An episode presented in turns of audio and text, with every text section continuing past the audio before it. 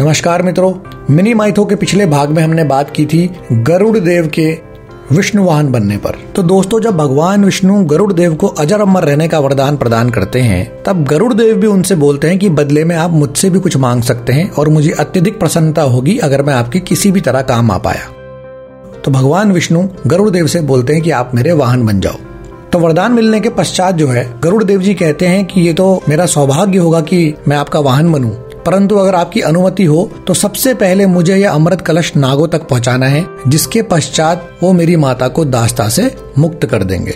तो भगवान विष्णु गरुड़ देव को आशीर्वाद देते हुए कहते हैं कि आप जाइए, आप तो अजर अमर हैं, और अमृत कलश को देकर अपनी माँ को दास्ता से मुक्त कराइए। और भगवान विष्णु ने आशीर्वाद देते हुए सबसे पहले अपने इस कार्य को पूर्ण करने के लिए कहते हैं। और इधर भगवान इंद्र जो अपने पूर्व प्रयास में गरुड़ देव को रोकने में पूर्णतः असफल होते हैं। लेकिन भगवान इंद्र ने भी उनका पीछा नहीं छोड़ा होता। लेकिन उन्हें यह ज्ञात नहीं होता कि गरुड़ देव भगवान विष्णु से अजर अमर होने का वरदान प्राप्त कर चुके हैं और भगवान इंद्र अपने वज्र से गरुड़ देव पर प्रहार कर देते हैं। लेकिन उन्हें यह देखकर अचरज होता है कि उस वज्र के प्रहार से गरुड़ देव का बाल तक बांका नहीं होता। और वो कहते हैं, यार, ऐसी क्या बला है इस पर? तो वज्र का भी असर नहीं हुआ? और गरुड़ देव को तो पता होता ही है कि भगवान इंद्र ने क्यों उन पर वज्र प्रहार किया? तो वह इंद्रदेव से कहते हैं कि जिन महर्षि ददीची की हड्डियों से वज्र बना है, उनके सम्मान में मैं अपना एक पंख छोड़ रहा हूँ। ये बहुत बड़ी बात है। और यह देखकर इंद्र समझ जाते हैं कि गरुड़ बहुत बलशाली हैं। और वह कितने बली हैं, उसका अंदाज़ा उन्हें इससे हो गया कि उन पर वज्र का असर तक नहीं हुआ। और गरुड़ से बात करते हुए उन्हें यह भी ज्ञात हो जाता है कि गरुड़ देव में इतना बल है कि वो तीनों लोगों का भार स्वयं पर ले सकते हैं। लेकिन इंद्रदेव गरुड़ देव से कहते हैं कि, हे गरुड़, मैं समझ सकता हूँ कि आपकी माँ को उन सर्पों की दास्ता से अतिशीघ्र मुक्त कराना आपका ध्येय है। परंतु तनिक सोचिए कि अगर यह अमृत कलश उन सर्पों के हाथ लग जाएगा तो संपूर्ण ब्रह्मांड में उत्पात मचा देंगे। जिनकी प्रवृत्ति में कुछ भी सकारात्मक या अच्छा नहीं है, उन लोगों के हाथ अगर अमृत कलश लग जाए तो यह बहुत ही बड़ा संकट सिद्ध हो सकता है। इसलिए मैं आपसे आग्रह करता हूँ कि आप उन लोगों को यह अमृत कलश देने से पहले पुनः विचार करें। तो गरुड़ देव भगवान इंद्र से कहते हैं कि देखिए, मेरी माँ को दास्ता से मुक्त कराना मेरा सबसे पहला उद्देश्य है, मेरा परम उद्देश्य है। उसके अलावा मैं अभी कुछ और नहीं सोच रहा। पर अगर आपके दिमाग में कुछ योजना या सुझाव है तो आप मुझे बताइए। तो इंद्रदेव कुछ सोचने के पश्चात अपनी योजना गरुड़ देव को बताते हैं और उनकी योजना सुनकर गरुड़ देव सर्पों के पास अमृत कलश लेकर चले जाते हैं। जब गरुड़ देव अमृत कलश लेकर सर्पों के पास पहुँचते हैं तो सर्प बड़े प्रसन्न होते हैं। और वह गरुड़ देव की माता को दास्ता से तुरंत मुक्त कर देते हैं।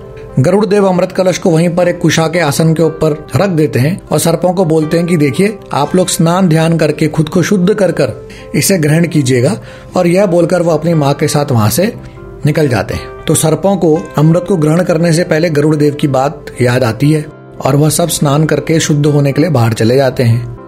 और वह जैसे ही बाहर जाते हैं घात लगाकर छिपे हुए इंद्रदेव चुपचाप से वहाँ आते हैं और अमृत कलश लेकर भाग जाते हैं। और जब सर्प सारे के सारे वापस आते हैं स्नान करके तो वो देखते हैं कि अमृत कलश तो अपनी जगह पर है ही नहीं। और वो समझ जाते हैं कि भाई कोई ना कोई तो अमृत कलश लेकर भाग गया है, पर अब पछताने से कोई फ़ायदा नहीं। लेकिन तभी उन सर्पों के दिमाग में बात आती है। वो कहते हैं, भाई, जिस कुशा के आसन पर इस अमृत कलश को रखा गया था, हो सकता है अमृत की कुछ बूंदें उस आसन पर पड़ी हो। और यह सोचकर वो सारे के सारे सर्प जो हैं कुशा के आसन को चाटने लग जाते हैं। वो झपट जाते हैं उस आसन पर, सबके सब लग जाते हैं उसको चाटने में। क्योंकि सबको लगता है कि अगर थोड़ा सा भी अमृत हमारी जीप पर लग जाए तो भाई हम तो अमर हो जाएँगे। क्योंकि कुशा एक तरह की जंगली घास होती है, जिसमें बहुत तेज धार होती है। और जैसे ही सर्प उसे चाटने लगते हैं, उनकी जीभ के बीच से दो टुकड़े हो जाते हैं। और यही मान्यता है कि ऐसा करने से ही सर्पों की जीभ बीच में से फट गई। और एक और मान्यता के अनुसार यह भी माना जाता है कि क्योंकि अमृत कलश को कुशा के ऊपर रखा गया था, इसीलिए किसी भी शुभ पूजा या अनुष्ठान में कुशा को एक पवित्र वस्तु की तरह इस्तेमाल किया जाता है। आशा करता हूँ कि आपको यह कहानी पसंद आई होगी। मिनी माइथो के नाम से आप हमें फेसबुक यूट्यूब और इंस्टाग्राम पर ढूंढ सकते हैं और हमारे पॉडकास्ट को भी एंकर डॉट एफएम पर सुन सकते हैं। आगे और भी रोचक जानकारियों के साथ आपसे मुलाकात होगी। फिर मिलेंगे। ओम नमः शिवाय।